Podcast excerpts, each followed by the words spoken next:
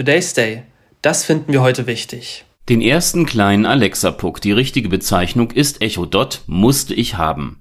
Nach der Uhrzeit und dem Wetter fragen, Musik abspielen, alles über die eigene Stimme gesteuert, ein technisches Wunder. Die Zahl dieser Spracheingabesysteme erhöhte ich sukzessive. Haushaltsgeräte wurden danach ausgesucht, ob sie im WLAN und mit dem Amazon-System kompatibel waren.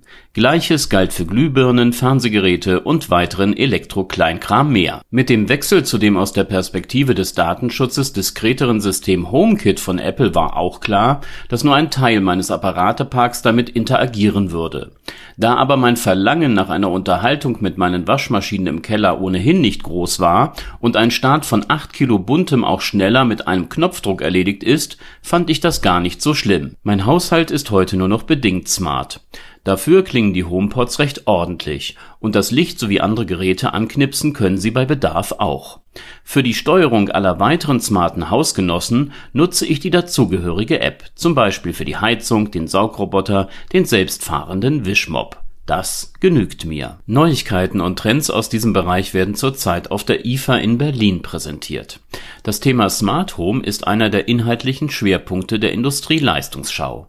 Und tatsächlich schätzen viele Menschen die Annehmlichkeiten der Vernetzung und gekonnten Abstimmung ihres Geräte und Beleuchtungsparks.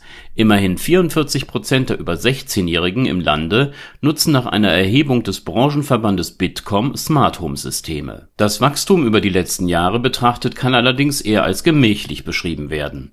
Durchaus beliebt sind bei den Deutschen neben der Licht und Heizungssteuerung die Saugroboter auch in diesem Jahr werden unterschiedlichste Modelle auf der Messe gezeigt. Ein weiterer großer Trend Solarstrom.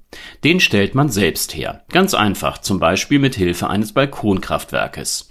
Die werden immer erschwinglicher und können helfen, zumindest einen Teil des Bedarfs eines kleinen Haushalts zu decken. Ein ebenso wichtiges Thema in diesem Zusammenhang die Speicherung selbst erzeugter Energie. Die Angebote beginnen bei mobilen Batteriesystemen, die im Paket mit entsprechenden Solarmodulen erworben werden können. Aber es geht natürlich auch größer. Je nach Bedarf bieten unterschiedliche Hersteller skalierbare Energiespeicher.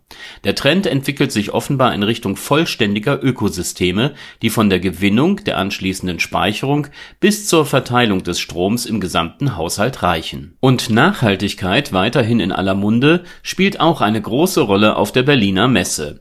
Gezeigt werden unterschiedliche Haushaltsgeräte, die ihre stromsparenden Eigenschaften einen. Von knapp 20 bis hin zu 68 Prozent sollen die neuen Öfen, Waschmaschinen und Trockner weniger an Energie benötigen.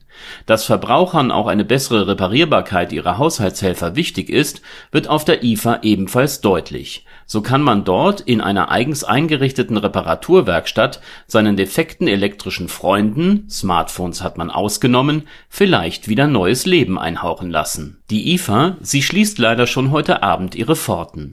Wenn Sie in Berlin oder in der Nähe sind, lohnt sich ganz sicher ein Besuch dort. Vielleicht klappt es ja noch. Today's Day. Ein Projekt von netkiosk.digital